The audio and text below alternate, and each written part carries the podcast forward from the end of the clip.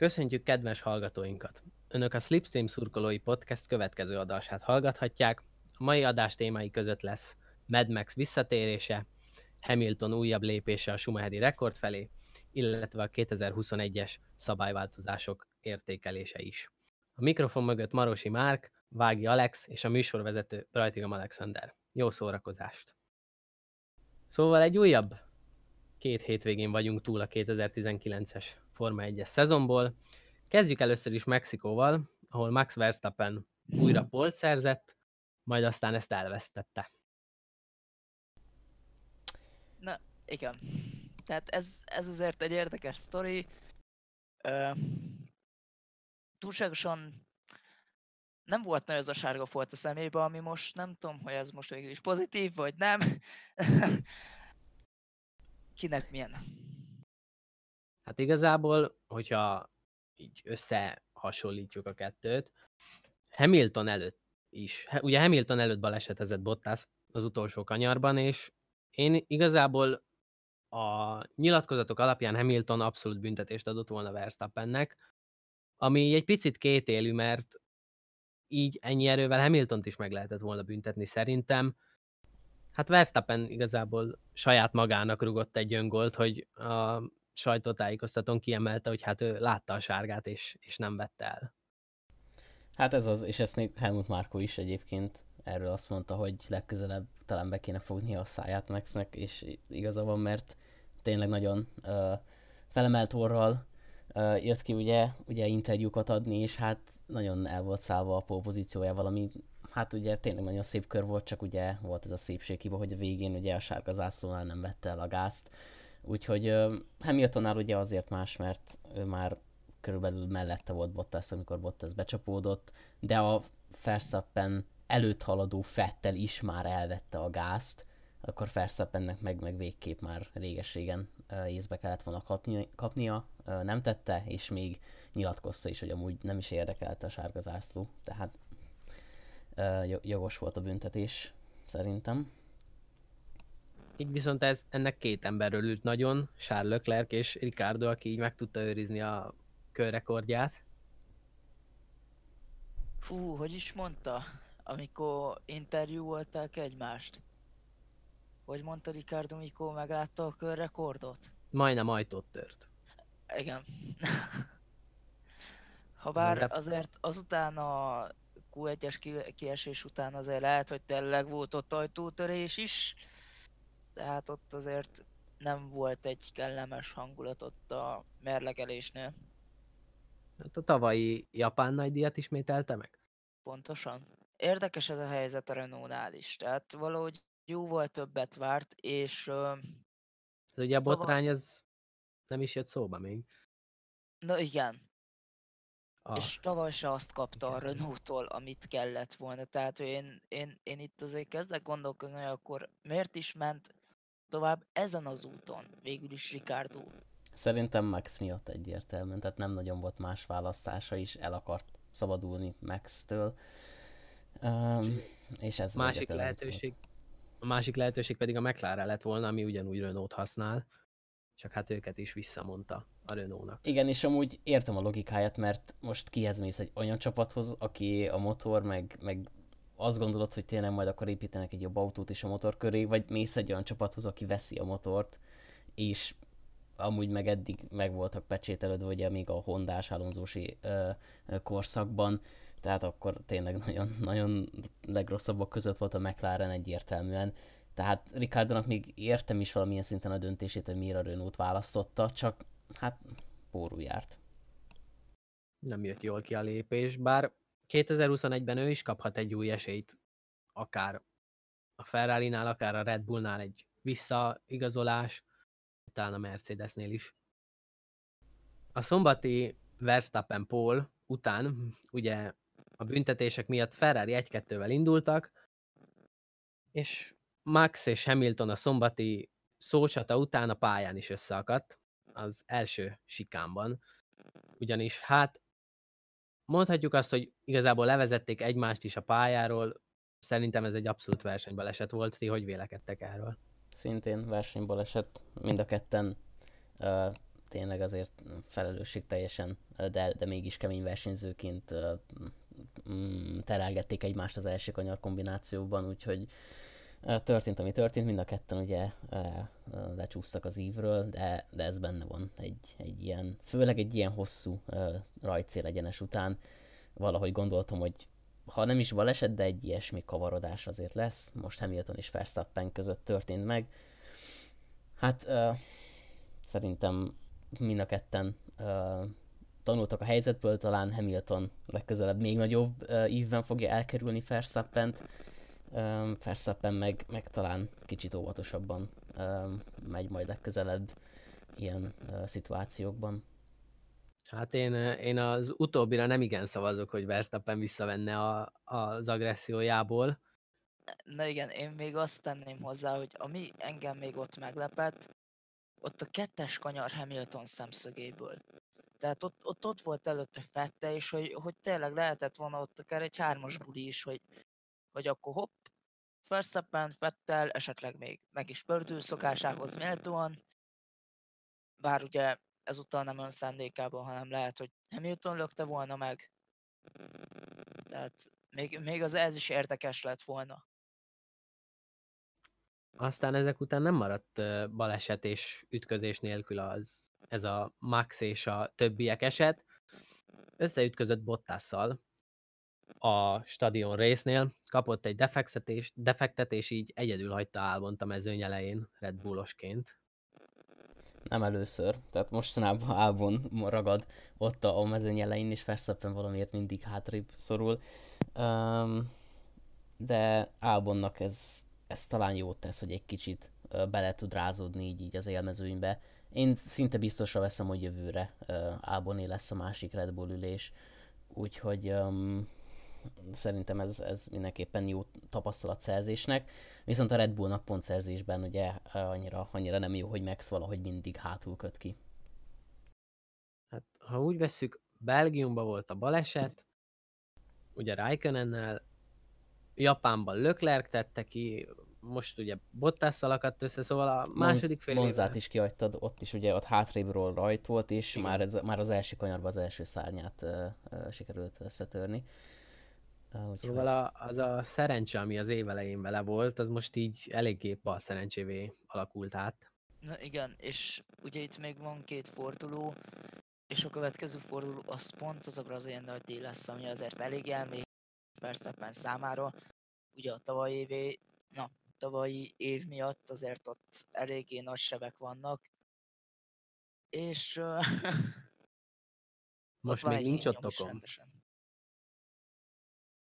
16-ban igazából ott mutatta meg végleg, hogy tehetsége alapján a legjobbak között van az esős nagy díjon. Szóval neki ez még egy jó emlék is lehet, hogyha esetleg jönne az eső Brazíliában. Hát amennyiszer jött már az eső ebbe a szezonban, ugyan annyiszor fog jönni Brazíliába is szerintem, tehát hogy... Nagyon sokszor már belengedték, hogy milyen esős hétvége lesz. Körülbelül az elmúlt 5 vers hétvégének, minden második hétvégére azt mondták, hogy mekkora eső lesz. Japánban jött be az időmérő napján, ugye, amikor nem is tartották meg, de egyébként soha nem lett belőle semmi. Hát Mexikóban is mondták, hogy fú, mekkora eső, meg minden, azt kicsit kevés eső volt annyi, hogy azt hiszem interekkel mentek ki, de hát nem az a futeszakadó eső, hogy most tényleg jó futamot látunk meg minden. Hát igen, kimentek az interekkel, hogy felszárítsák a pályát, tehát nonsense. Tehát nem... És ez is a szabad edzésen, tehát hogy nem is egy időmérő. Nem az idő jó sok időszakát éli most a Formula 1. Aztán ugye miután Albon egyedül maradt, kezdődtek a taktikai csaták. A tájversenyző kezdte a box taktikát, amire ugrott Leclerc, de nem ugrott se Vettel, se pedig Lewis Hamilton. Nem nagyon értem a Red Bulltól se ezt a korai kiállás, mert egyértelműen a verseny előtt még úgy kommunikálták, hogy igazából nagyon jó ugye a gumikezelésük, esélyük lett a győzelemre, és akkor ugye oké, Verstappen defekt, tehát az érthető, hogy ő visszaesett, de Albont azt nagyon-nagyon hamar hozták, és a Ferrarinak meg nem kellett volna reagálni a Leclerc-rel. Úgyhogy Ferrari azt, ugye a Red Bull az most magával húzta a Ferrari egyik versenyzőjét így, de egyértelműen ez volt a lehető egyik legrosszabb stratégia a hétvégére. Így maradt Vettel és Hamilton, ugye akik tovább kint maradtak, és hát megint jött a szokásos rádió üzenet, azaz úgyse bírjuk ki a végéig, majd kiderült, hogy ezért mégis, és Hamilton a futam végén fent tudta tartani Vettelt és Bottast is.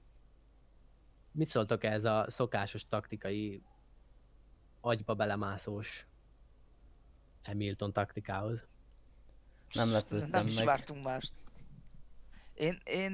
Én már utána azt a szokásos üzenetek 2.0-át nagyon vártam, hogy fú, életünk az egyik legnehezebb verseny, és fú, jaj, de megizzadtunk meg minden. Szerintem Hamiltonnál ez része valamilyen mentális játéknak, hogy ő úgy érzi, hogy ha ezek benne vannak egy versenyben, a stratégiára való panaszkodás, a gumikezelésre való panaszkodás, és a végén a győzelem így nem tudom, felemelése, tehát hogy így még erősebbé tegye azt az érzés, hogy már pedig igenis megdolgozott ezért a győzelemért. Szerintem ez kell neki ahhoz, hogy igazán tudjon élvezni egy versenyt. Lehet, hogy egyébként már beleszürkülne a sok győzelembe, vagy nem tudom elképzelni egyébként, hogy miért csinálja ezeket, de amúgy nem nagyon rémlik, hogy valaha hallottunk volna más pilótától ennyi panaszkodást, de egyébként megérdemelten nyert, ő tartotta legjobban életbe a gumikat, egyáltalán nem arról van szó, hogy most kritizálnánk, tehát nincs ezzel semmi baj, csak kicsit furcsálom, hogy lényegében most már minden versenyen van egy ilyen rádióüzenet, hogy ez a stratégia, ez nem jó, túl hamar álltunk ki, nem bírják ki a végéig, stb. Hát elég csak megkérdezni róla Niko Rosberget. És azt a 3 évet, amit igazából a VB címért küzdöttek. Egyszer megcsinálta a legyőzést, vissza is vonult. Tehát, hogy a pszichés játék a Hamiltonnak és a pszichés fölénye azért párját ritkítja legtöbbször. Én még ehhez azt fűzném hozzá, hogy ez kb. Ez már lassan ugyanaz, mint drága bonunknál a Getting There Lewis. Tehát, hogy néha már én is úgy tartok, hogy kilövöm a tévét egy ilyen után. Fú. Tehát én személy szerint ezt a Getting There Lewist, én ezt utálom, és ahogy van, én ezt így kiírtanám, ezt a mondatot. Rémálmokat okoz? Igen. Van olyan erőltetett, mint a Grazia Ragazzi? Vagy még annál is rosszabb? Hát, az olasz mondatok jobban hangzanak legtöbbször. Hát... De igazából szerintem mind a kettőt meg lehetne unni egy idő után, tehát mindenkinek megvan ez a kis megszokott szövege, amit szeret így egy győzelem után elmondani. Lehet, hogy most azt mondanánk, hogy fú, de kiírtanám már ezt a Grazia Ragazzit, hogyha mondjuk Vettel nyerni sorra a versenyeket, és nem Hamilton. De igen, tehát én nekem nem is a rádióüzenetből van, vagy volt sok, hanem már magából a Hamilton korszakból egy kicsit kezdem megunni. Hát ugye ez mindig úgy van, hogy az a korszak dominanciában a rossz, amikor nem a te kedvenc csapatod nyer. De tényleg, akár mennyire is idegesítő néha Hamiltonnak ezek a rádiózásai, egy igazi korszakos zseni, és ha már Mexikóban még nem sikerült az, ami az utána lévő USA nagydíjon sikerült, ami hát nem volt a legegyszerűbb futam. Tekintve azzal, hogy kiderült, hogy az austini pálya inkább hasonlít egy rallycross pálya ugratóira, mint sem egy Forma 1-es versenyre. Ha jól tudom, ott talán rendeztek is rallycross futamot, vagy keverem Abu Dhabival? Szerintem kevered Abu Dhabival. Szerintem is Abu Dhabi lesz az. Igen.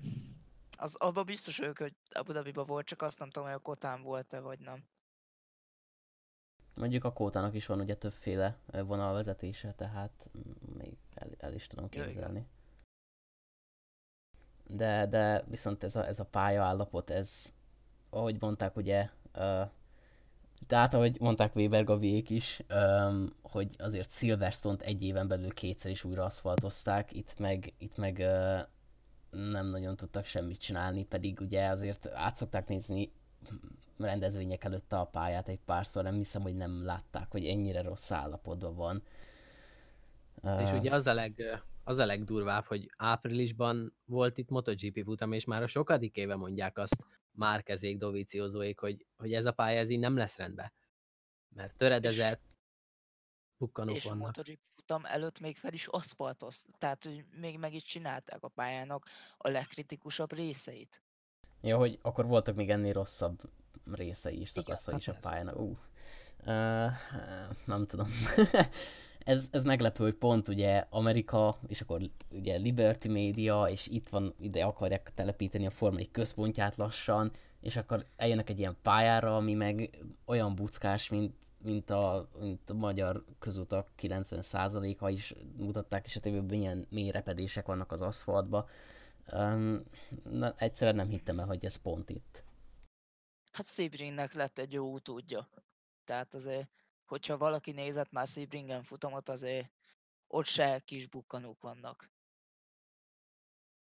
Hát és még ha még csak kis bukkanók lennének, de hogy ez itt gyakorlatilag a boxból kivezetve, hát az első szabad edzés, amikor megláttam, hogy Bottas autója mekkorát ugratott, mondom, hát ez így mi volt?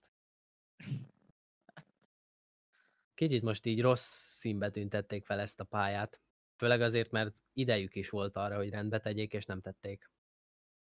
Na de a bukkanók nem állították meg Bottaszt abban, hogy újra előhozza a kalapból a 2.0-át, és idén már az 5. pole pozícióját szerezte meg Austinban. Bottas kiírta ezt a kis mini világbajnokságot, amit Rosberg is annóz. Tehát most megint akkor kapta össze magát, amikor már késő. És most nem tudom, hogy ez most inkább Hamilton oldaláról ő nyújt kevesebbet, vagy Bottas tényleg valamennyivel most többet tud hozni, mint eddig. Szerintetek? Elleste Rosbergtől. Szerintem, ha megnézzük azt, hogy Hamilton mennyire 100%-os szeretne mindig lenni, és mennyire precíz, szerintem ez most Bottas érdeme. Mind Japán, mind pedig Austin, hogy vissza tudott jönni. Csak hát az a baj, hogy ez évente 7-szer vagy 8-szor előfordul, a maradék 13-on pedig elveszti a világbajnokságokat, mint tette ezt idén. Nagyon jó lenne egy Bottas 2.0 egy egész szezonra, talán majd 20-20, ha már 2.0. De igen, ez most Bottasé volt, ez a futam. Igen, én is ezt gondolom, tehát gyönyörű kört rakott össze az időmérőn, és hát 1.31 volt azt hiszem, ugye 1.31 vége volt a körrekord, de engem ami inkább meglepett az időmérőn, és ez egy kicsit más téma azért, ez nem annyira Bottas, Lando Norrisnak a Q1-es teljesítménye, tehát hogy azért jó Q1 meg minden, de az első pilóta ebben a szezonban, aki a top 3-on kívül egy sessionben első helyezést szerzett. Utoljára ez 2017 Alonso. Igen.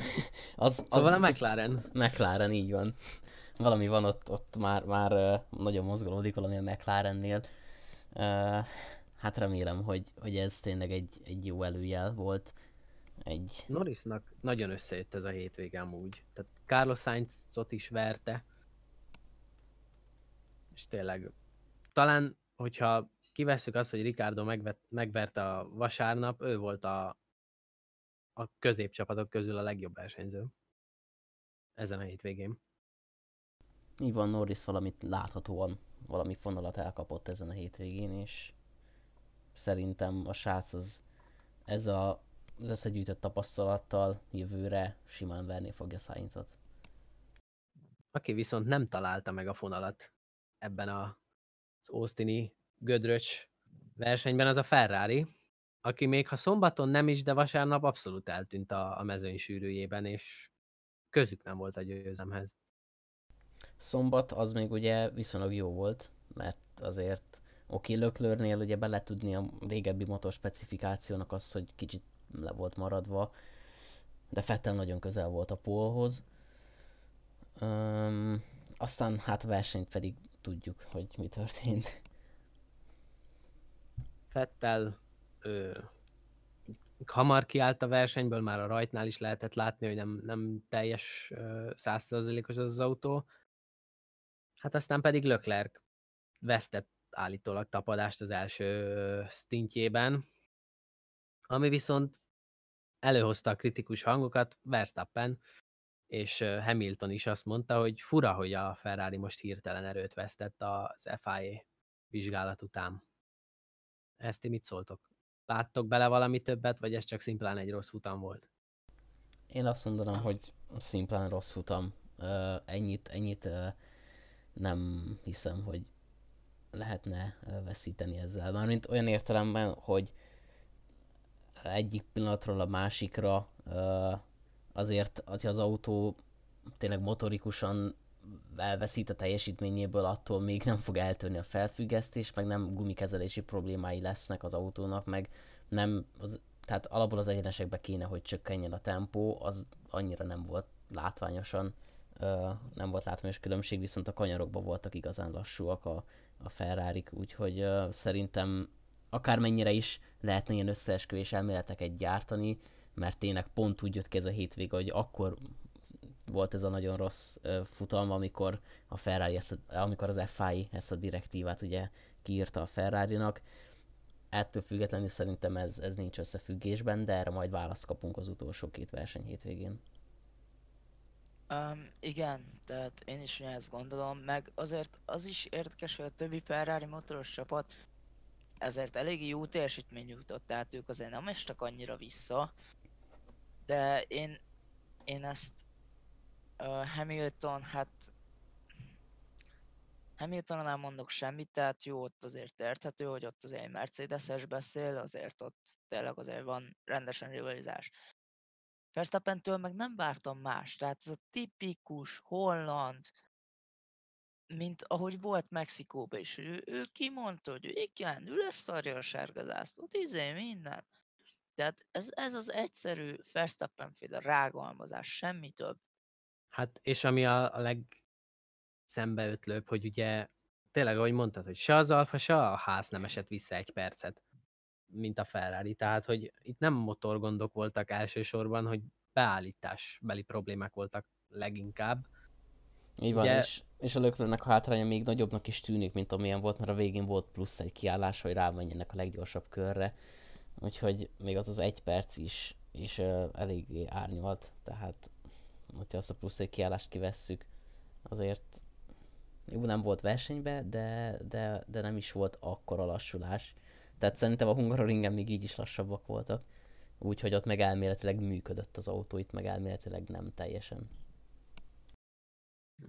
Én egy picit többet láttatnak bele, mint ami benne van. Majd Brazília erre választad, hogyha tényleg nem jön meg oda sem az égi áldás. Én nem érzem azt, hogy itt bármiféle ekkora jelentőségű lutri és trükk lenne a Ferrari motorjában. De hát ez a hétvége nem a Ferrariról szólt sehogy sem, ugyanis a futam végén, ha bár egy második hellyel, de végre újra a dobogon, Lewis Hamilton bebiztosította a 6. világbajnoki címét, amivel most már csak egyre van a korábban megdönthetetlennek tűnő 7 egyéni világbajnoki címtől. Egy-két évtizeden belül két ekkora legendája a Forma 1-nek, mint Schumi és Hamilton. Valóban, ahogy mondtad, megdönthetetlennek tűnt. Emlékszem, amikor tényleg kisebb voltam, és ugye Vettel még a 3. címért küzdött, vagy mondjuk a 4-ért, és akkor Hamiltonnak volt egy címe, és tényleg annyira távolinak tűnt az, hogy valaki tényleg felérjen a 6-ig, egyáltalán nem, hogy a 7-ig.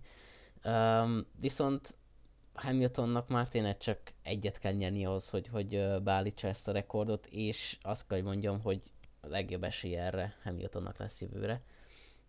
Úgyhogy én szerintem ezzel a mentális állapottal és azzal a technikai fölénnyel, ami a Mercedesnek van jelenleg, én Hamiltonra tenném jelenleg a pénzem.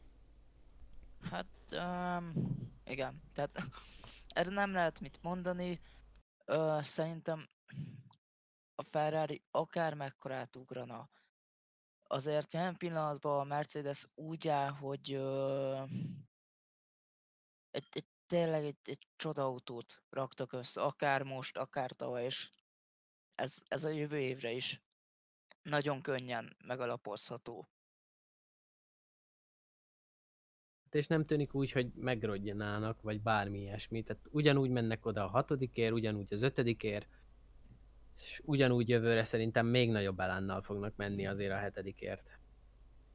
Így van, annyi lesz a kulcskérdés jövőre, vagy akár már idén, hogy mennyire koncentrálnak ugye a jövő évi autóra, és mennyi energiát fektetnek a 2021-es új autókba. Mert azért az is eléggé kulcs, lehet, hogy ki adja fel hamarabb a küzdelmet jövőre, és áll át 100%-ba a 2021-es autóra, mert előbb-utóbb muszáj lesz átállni, és tudjuk, hogy a késői átállások azok milyen dolgokhoz vezethetnek, például a Red Bull is így bukta el a 2013-ról 14-re való váltást, mert hát ugye Vettel autóját, ugye a hiedelmek szerint még az utolsó versenyekig is folyamatosan fejlesztették és hoztak rá újításokat, mikor már ugye régbe volt biztosítva a bajnoki cím, és aztán egyszer csak 14-be. Azért nem csak a motorügyileg, de azért kaszni téren se volt azért 100%-osan ott a Red Bull. Vettel ugye ezért szenvedett abban az évben, mert nem volt meg az autója, hátulja. És ezért tudta Ricardo igazából legyőzni abban az évben, de ahogy mondtad, 2021 még távolinak tűnik, de már itt van az új szabályok és az új korszak a Forma 1-ben, amely ugye egy kisebb leszorító erőt generáló autót eredményez, 3,5 másodperccel lassabbat, könnyebb követést és szorosabb versenyt hozhat a 175 milliós költségvetési sapkával együtt. Nektek mi a véleményetek erről az egész új Forma 1-ről, ami kevesebb, mint 2 év múlva fog megérkezni? Én inkább kihagyom 2020, de legyen már 21. Igen, én is hasonlóan vélekedek. Nagyon nagy izgalommal várom, hogy egyrészt élőben hogy fognak kinézni az autók, másrészt hogy fognak viselkedni a pályán, mert ugye nem tudom, hogy pontosan mikor volt a Forma 1-ben utoljára szívó hatás, de nagyon régen az biztos, és nagyon kíváncsi vagyok, hogy egyébként hogy mozognak a pályán ezek az autók. Tehát így technikailag is nagyon kíváncsi vagyok arra, hogy ezek az autók milyen kanyar tempókra lesznek képesek, és milyen az, amikor egyszer csak elveszik a tapadás, és akkor mennyire lesz nehéz megfogni az autót. Úgyhogy engem inkább ez a technikai része érdekel, de egyébként a versenyzés maga is természetesen ez a legfontosabb része az egész sportnak, hogy izgalmassá tegyék, és nagyon remélem, hogy bejönnek a számítások, és valóban izgalmasabbá válhatnak a versenyek, és jobb csaták születhetnek. Ugye ha jól tudom, akkor ez a bizonyos ground effect vagy szívó hatás utára a 80-as években volt, és nem egy kisebb név fedezte ezt föl, nem egy kisebb név találta ezt ki, mint Colin Chapman. Így van, a Lotusnál. Pontosan. Tehát azért az öreg nem kispályás volt, mert ő például fejlesztette ki a mai napokban használt rádiókommunikációt a csapatok között, meg a csapatokon belül. Tehát azért egy nagyon híres szakemberről van szó. És ahogy hallottam, a 21-es szabályozást eléggé nagy nevek hozták össze. Tehát akik azért a motorsportban technikai szempontból eléggé el vannak ismerve. Így van, tehát nem volt a Forma 1 történetében még ennyire alaposan átgondolt és előre megtervezett szabályváltozás szerintem soha. Úgyhogy szakemberek ugye összeülnek, és tényleg már csapattól függetlenül. Tehát ugye régen voltak ilyen kísérletek, hogy csapatokból emberek, mérnökök összeültek, de akkor mindig ott van az önös érdek, hogy majd a saját csapatomnak jó teszek azzal, hogy arra alakítom a szabályokat, hogy nekünk jó legyen. De most tényleg egy teljesen független gárda, és tényleg nagyon neves emberek rakták össze ezt az új szabályrendszert. Úgyhogy szerintem rendkívül izgalmas szezonok várhatnak ránk 2021-től. Hát ugye ennek a szabálynak az első 2 legnagyobb elismerője a Renault volt és a Williams, ami kicsit érthető is, a mostani leggyengébb csapat és a mostani legrosszabbul álló hát mondhatni középcsapat, aki így van, igen. Mert azért a Renault képviselteti magát úgy, mint egy autógyár, és azért nem fest túl jó képet róluk az, hogy a középmezőnynek a közepén kell harcolniuk, tehát még csak nem is vezetik a középmezőnyt. Úgyhogy szerintem a Renault-nak nagyon a 2021-es szabályokon fog múlni az, hogy maradnak-e vagy sem. És az a legjobb igazából, hogy a 10 csapat közül egyik sem kelt fel nagyon hangosan a szabályok ellen, és sikerült kompromisszumot kötni. Ugye leginkább a Ferrari, a Mercedes és a Red Bull volt kérdéses. Igen, csodálkoztam is egyébként, hogy végül is sikerült megszavazni, mert most igazából a Mercedesnek az a legjobb, hogyha nem változik semmi, mert nekik most van egy nyerő konstrukciójuk, megvan mindenük ahhoz, hogy tudják így folytatni, úgyhogy nekik lett volna talán a legkevésbé érdekük a változtatás. De a Ferrari-nak meg ott van a vétója, amit ugyan nem használtak el egyelőre, de azért Mattia Binotto ugye megemlítette, hogy ha mégis valami olyan szabályt szeretnének megalkotni, ami nekik nem tetszik, akkor azért még jelezte, hogy még mindig megvan a vétó, és hogyha kell, akkor használni fogják. Szerintem itt az volt a kulcsmomentum, hogy nem estek túlzásba az alkatrészeknek a közösítésével. Ugye a Ferrari ezen akadt ki a legjobban, hogyha nem engedik az egyéni fejlesztés és a szabadságot, akkor biztos használni fogják a vétót.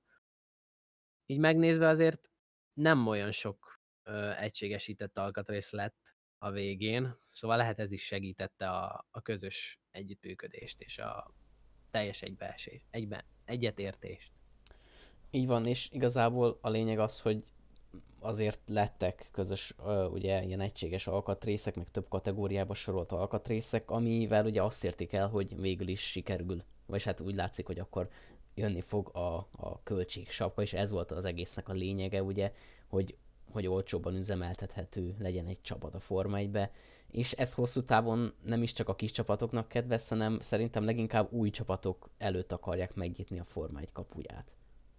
Hát van is egy angol csapat, amely már pletykázva van, illetve egy spanyol is, Pascal Wehrleinnnal, szóval, de Jean Todt azt mondta, hogy 2022-től jöhet az igazi mezőny növekedés, ami hát, hogyha nem olyan lesz, mint a Virgin, a Hispánia vagy a Caterham, akkor mindenképpen jót tesz a Forma 1-nek.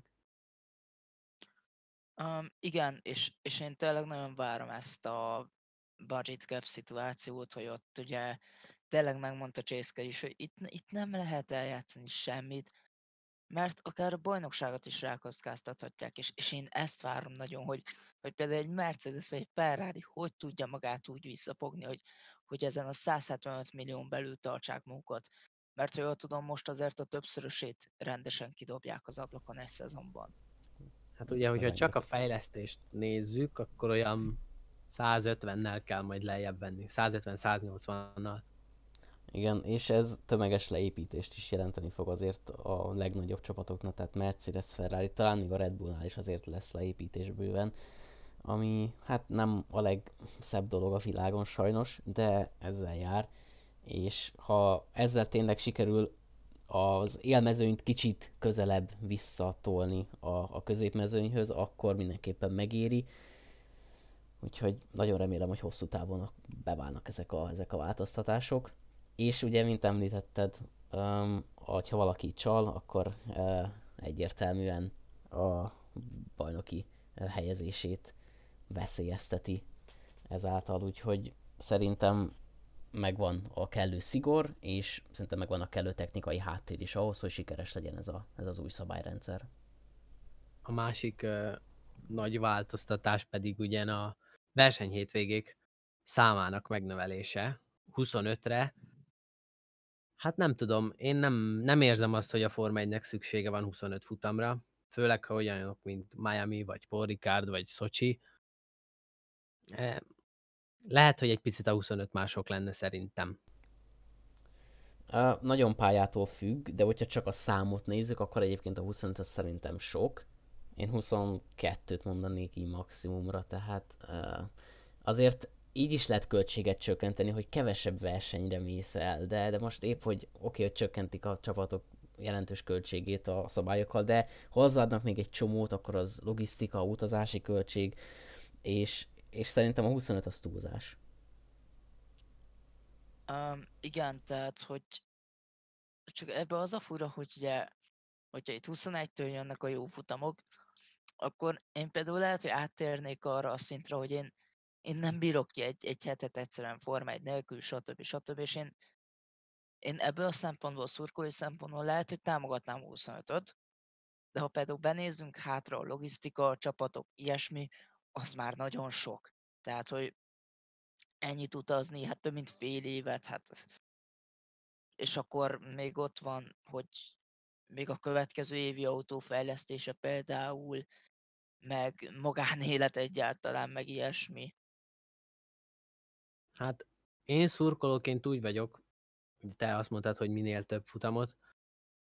Nekem azért néha úgy szükségem van erre a kis elvételre, a kis szünetre, hogy jobban várjak egy futamot, hogy érezzem azt, hogy már szükségem van egy ilyenre. Nem tudom. Mondjuk, hogyha megnézzük, hogy hova akarják elvinni. Malibu. Szóval Miami, ami viszont hát alapból a pályának a tervrajza sem tűnik izgalmasnak, másodjára meg maguk az emberek sem nagyon szeretnék, hogyha ott verseny lenne. A környezetszennyezés és ugye még a hangos Forma 1-es autók se tetszenek nekik, szóval oda sok értelme nincs szerintem. Most Vietnámban is olyan nagyon sok kultúra Forma 1 ott nincs. Paul Ricard ugye évek óta, 2 éve mutatja azt, hogy azért ott eléggé alkalmatlan bármiféle izgalomra. Nem tudom. Egyébként láttatok a Miami pálya tervrajzát, mert az nekem viszont bejött. Neked bejött? Igen, nekem tetszett a pálya tervrajza, nem az a szokásos nagyon utcai volt, hanem voltak benne azért olyan elemek, amik tetszettek. Nem tudom már pontosan mikor volt publikálva, de emlékszem rá, hogy nézegettem és tetszettek a tervrajzok. Hát csak ugye ez a kérdés, hogy le tudják nyomni az emberek torkán a futamrendezést, mert állítólag a szerződés már félig meddig kész, csak az ott lakók ennek nem nagyon örülnek. Összességében azért nem tűnt nekem se kapásba egy olyan fú de rossz pályának, de hát nem tudom. Tehát azért, hát Miamiak azért elég erősek lehetnek, de viszont ez már, ha jól tudom, ez már a második nekiugrás, hogy Miamiből ma meg akarják rendezni a futamot. És csak hát vagy most... a harmadik, igen. Hát igen, nem tudom, tehát érdekes módon csak most kezdtek el problémázni a helyiek. Eddig még ők is támogatták, hogy jaj, legyen Forma 1, jaj, de jó, vagy nem nagyon szóltak hozzá semmit. Most meg hirtelen nagyon-nagyon elkezdték ellenezni. Tehát ez nekem egy ilyen érdekes dolog. Hát meg hogyha mondjuk a Libertynek tényleg ez a 4 Egyesült Államokbeli futam a célja, azért Miaminál már van megszokottabb és jobb helyszín is, például Watkins Glen vagy Laguna Seca, ahol szerintem jobb futamokat lehetne rendezni. És én még azért egy Indianapolis-t is azért megpályáznék. Hát mármint lehet... a sima pályát, vagy az ovált? Hát a simát csak is. Hát az ovál az azért maradja az indikári. Igen, meg azért az oválra tényleg külön autót kéne fejleszteni, tehát az egy kicsit más tészta. De tényleg, amit mondtál, a klasszikus pályák, például Laguna Seca, vagy ott van Watkins Glen, Road America, stb. Tehát azért vannak ott, van Amerikában bőven versenypálya, amiből lehetne választani, de valahogy szerintem nagyváros közelébe szeretnék, vagy bele a városba, tehát azért Miami az egy kicsit vonzóbb szerintem, mint például egy Laguna Seca, például a nézői szempontból. Úgyhogy... show szempontból még jobban. Igen, így van. Viszont ezeknek a 2021-es szabályváltoztatásoknak, az új korszaknak lehet, hogy nem lesz, sőt, szinte biztos, hogy nem lesz része és részese Niko Hülkenberg, aki a mai bejelentés után, mely azt tartalmazta, hogy Antonio Giovinazzi marad Kimi Räikkönen csapattársa, bezáródott egy kapu, és jövőre biztos, hogy nem, és a visszatérés is elég kacifántosan jönne össze Niko Hülkenbergnek. Több volt ebben a pályafutásban, mint amennyi végül lett. Szerintem az a dobogó az még mindig kijár neki valahogy, de lehet, hogy nem lesz már rá esélye tényleg. Hogyha nem talál ülést, akkor elképzelhetetlennek tartom azt, hogy kikerüljön mondjuk 1-2 évre is visszajöjjön. Tehát, hogyha ő egyszer ki fog kerülni, akkor nem fog visszakerülni már a Forma 1-be. Úgyhogy úgy érzem, hogy ez a pályafutás ez nagyon a végéhez ért. Na igen, tehát, hogy azért van benne tudás, és tényleg nem egy rossz pilóta, de azt hiszem, hogy ebbe a, nem tudom, talán 9 évbe azért belefáradt már, hogy tényleg várta nagyon, hogy egy jó csapathoz kerüljön, és volt is jó csapatnál, azt hiszem, voltak jó futamai, és mégsem sikerült a dobogót elérnie. Igazából ez az év, ez kicsit hasonlít az első Forma 1-es évéhez. 2010, amikor nem nyújtott rosszat a Williamson, ugye volt egy polpozíciója is, az esős brazil nagydíjon, tényleg nem volt Barrichello szintjén még, de azért hozta az újonctól elvártat, és én például ott meglepődve tapasztaltam, hogy így kirakták, és Pastor Maldonado helyére jött, ugye hát akkor is már látszott, hogy Hülkenbergnek, ha valamivel lesz problémája a karrierjében, akkor az a pénzkérdés és a támogatók, amiben idén nem kicsit ebbe is beletört a bicskája. Dobogó helyett szerzett egy örök barátot Kevin Magnussen személyében.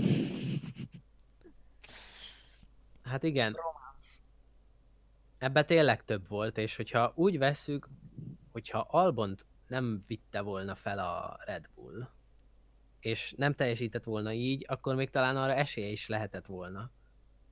Hogyha minden kötél szakad a Red Bullnál, így viszont, hogy Albon hozza azt a szintet, amit elvárnak tőle, az az ajtó is bezárult teljes mértékben. Szóval innentől neki marad a Formula E, vagy a WEC, vagy hát esetleg a DTM, de hát ugye azt a pletykát elég hamar lecsendesítette. Hát viszont, hogyha sehol máshol nem talál ülést, akkor szerintem még a DTM-et is elfogadná. Hát Glock várja. Igen, viszont érdekes, hogy ugye a DTM-ben nagyon várják Kubicát is, tehát azért az is egy érdekes sztori ott. Kéz a kézben elmennek, úgy gondolod? Hát én ezt inkább csak az egyik megy oda típusú sztorinak gondolnám.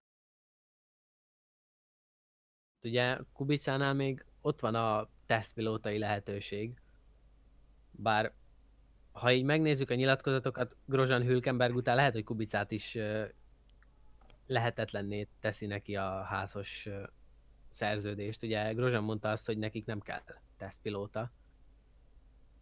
Még jó, hogy nem Grosjean dönt. Tehát... Igen. Főleg egy újabb autótörés után. Igen, tehát lassan inkább ő teszi tönkre a... Vagy hogyha ő lenne tesztpilóta, ő tenni tönkre az állandó pilóta versenyét azzal, hogy mennyiszer összetöri szabad edzéseken is az autót. De szerintem ezt már egy párszor átbeszéltük. Lehet majd egyszer Räikkönen is, neki is föl fogja tenni azt a kérdést, hogy inkább maradt volna a konyhában. Ja, igen. Mint annó Di Restának, ha maradt volna a reporting staffnál, ugye? De... Hát Grosjeannak szerintem, hát igen, ez a kontraszt, hogy Hülkenberg most éppen kiszorulni kényszerül a Forma 1-ből, miközben Günther Steiner meg azt mondja, hogy itt van nekünk Grosjean, miért változtatnánk, tehát ez így annyira összeférhetetlen ez a kettő, hogy valahol Grosjeant jobbnak hiszik, mint Hülkenberget. Szerintem most már azért Günthernek is eljutott az agyáig, hogy hogy most már magának mondogatja azt, hogy mekkora, hogy we are a bunch of wankers.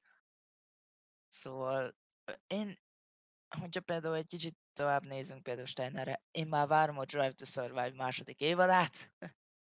Így van, hát szerintem megint nagyjából a ház köré lesz építve. Ez a történet, legalábbis egy-két rész biztos.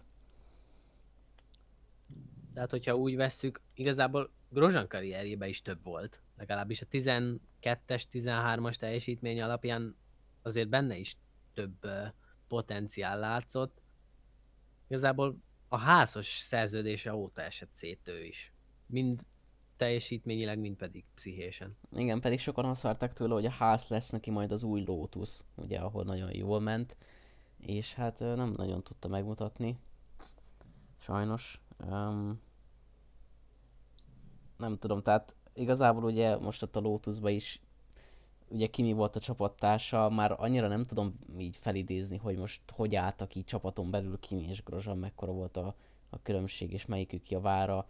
Tehát azt tudom, hogy azért Kimi még nyert versenyeket bőven, de hogy Grosjean is volt dobogókon, az tény.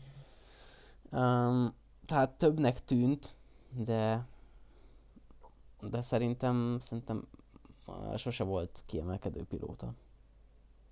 Vagy inkább olyan típusú pilóta, akinek néha ilyen egy szezonban 2-3 versenye van, ahol össze van szedve, és van egy jó versenye, és a többi maradék 18 versenyen mondjuk meg szét van esve.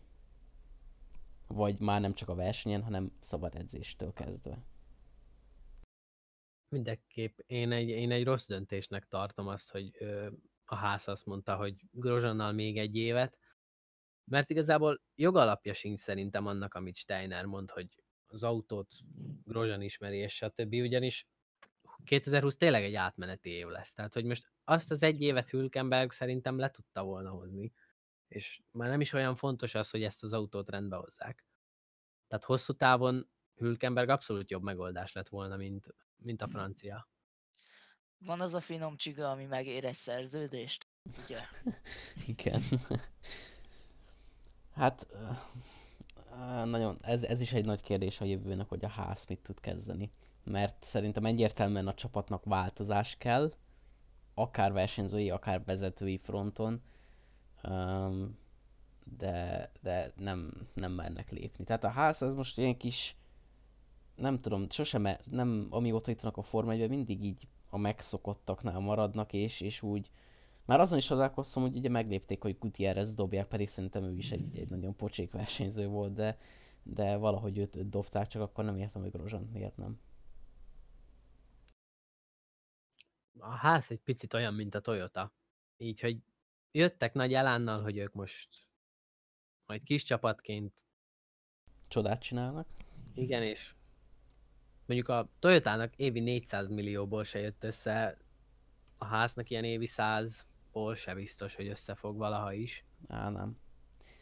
Pedig tényleg nagy lendülettel érkeztek meg, és ugye még mielőtt meg is érkeztek volna a Forma 1-be, már más csapatok ugye támadták őket, hogy ott a Ferrari-tól veszel alkatrészeket, neked mennyivel könnyebb lesz, nem csoda, hogy így azért a középmezőny elején leszel, meg ez így csalás, vagy nem tudom, és hát igazából sok előnyük nem származott eddig belőle, vagy tehát nem úgy tűnik, hogy annyira kiemelkedőek lennének ezáltal. És ugye a legnagyobb, hogy amikor bejöttek 2016-ban, akkor azt mondták, hogy ilyen 5-6 éven belül dobogó. Aztán az a nyilatkozat is jött, hogyha egy idő után nem fognak tudni dobogóért és VB címekért küzdeni, akkor távoznak a Forma 1-ből. És hát ez volt a 4. évük. Szóval most már a megígérthez közelednek. Lehet, hogy ez a ház Forma 1-es kalandja fog 10 évnél tovább tartani. Én ezt igen, már többször is éreztem, mert Gene Haas szokta egyébként ezt nyilatkozni, hogy ha nem lesz dobogó XY időn belül, akkor kiszállnak a Forma 1-ből, már onnantól nem éri meg nekik. Nem tudom, hogy ez most mennyire süket duma, vagy mennyire valós, de hát jelenleg úgy tűnik, hogy egy pár éven belül még biztos nem fognak dobogó közelébe érni. ha nagyon betalálnak a 2021-es szabályokkal, akkor esetleg néha egy-két versenyen, szerencsével. Na igen, tehát hogy azért a Haas az például nem egy kis csapat, de azért a NASCAR-ban ők nagyon jól mennek. Én azt mondom, hogy maradjanak csak a NASCAR-ban, az az ő területük, a Forma 1 ez egy teljesen más világ, még az IndyCarhoz képest is. Na hát akkor én feldobnék még egy témát így a vége felé. Nemrégiben, tehát nem tudom pontosan, még talán a verseny után, vagy mai nap során, de Coulthardtól olvastam egy nyilatkozatot. Mégpedig az, hogy Hamilton 6 bajnoki címe sokkal többet ér, mint Schumacher 7 címe, vagy Senna címei.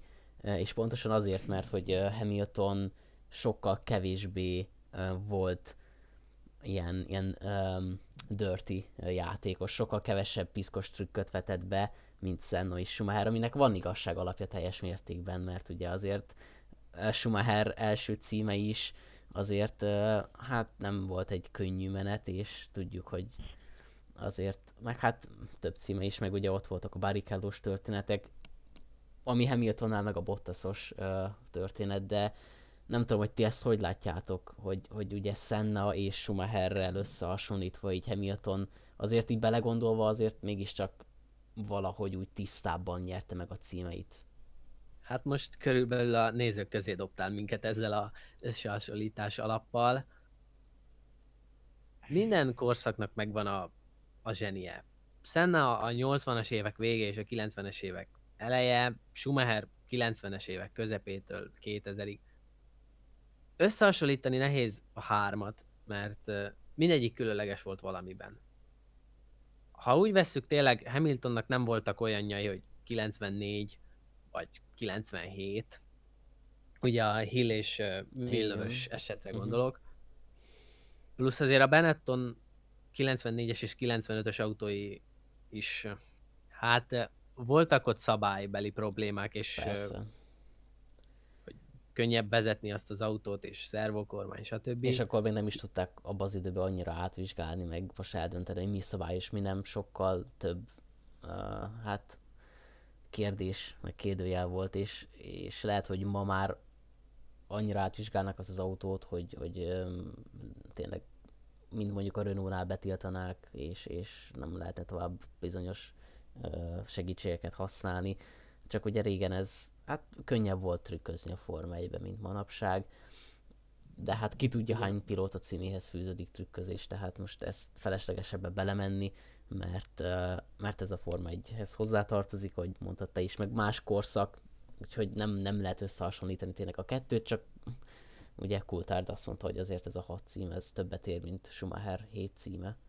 Hát igazából Hamiltonban egy valami hiányzik, ami Schubiban megvolt, és ez nem veszi el az érdemeit, mert 6 világbajnoki címet, ahogy Vettel mondta, aki kérdőre von, az egy tulok, de hogy Schumacher a semmiből tette világbajnokká a Ferrarit. Hamilton egy félig meddig már alakulóban lévő domináns csapathoz szerződött 13-ban, azért ott is volt egy botrány azzal a gumiteszttel, ami ugye már 17-től kezdve nem alap a vádaskodásra, de 13-ban még az volt. Én nem hasonlítanám össze ezt a 3 versenyzőt, mert mindegy, ahogy mondtam, mind a 3 különleges volt valamiben. És ki tudja, hogy Sennában még hány világbajnoki cím volt. Én azt mondanám, hogy azért tényleg egy teljesen más generáció, tehát hogy Schumachernek meg Sennának a korszakában azért a Forma 1 még sokkal nyersebb volt, sokkal keményebb azért. Nem volt az, mint mostában, hogy fú, most tiszta PC-nek kell lenni, meg politically correct, meg minden és akkor jaj, most ez nem jó, ezt nem szabad, azt nem szabad. Tehát, hogy maga ez a kis durvaság, maga ez a kis, hogy is mondjam, hát nem csalás, hanem maga ez a kis piszkos játszma azért, ez adott egy olyan kellemes, hát egy olyan igazán Forma 1-et, és egy olyan igazán kemény, erős Forma 1-et. És én például ezt hiányolom most, hogy most meg nagyon durván elment a PC irányába az F1 is, és ezért mondogatja nagyon Coulthard, hogy fú, hát ez nagyobbra becsülendő, ez a 6 világbajnoki cím Hamiltontól. Hát főleg, hogy Coulthardnál azért azt is figyelembe kell venni, hogy volt legalább két olyan esete Schumacherrel, ami hozzátehet ehhez a nyilatkozathoz. Ugye nem voltak a legnagyobb barátok, illetve ugye a honfitársi kötelezettség úgymond. Hát azért nem annyira honfitársi, ugye, mert Coulthard skót, azt hiszem, igen. De hát... De azért a nézel régi Forma 1-es futamokat azért ott jóval keményebb volt, mint mostanában. Hát és természetesen. Azért, tehát, hogy azért tényleg, hogyha belegondolsz, azért tényleg, amióta ez a fú de nagy PC roham elterjedt, azért ez a Forma 1-re is rátette a bélyegét. Szerintem minden témát átbeszéltünk az elmúlt két hét észak-amerikai Forma 1-es kiruccanása kapcsolatban. A következő állomás Brazília, egy újabb ikonikus helyszíne a Forma 1-nek, São Paulo-ban, ahol még az időjárás is néha-néha sikeresen bekavar. Reméljük tetszett önöknek ez a rész. Két hét múlva akkor Brazíliában találkozunk. Köszönjük a figyelmet, a viszonthallásra! Viszonthallásra! Viszonthallásra!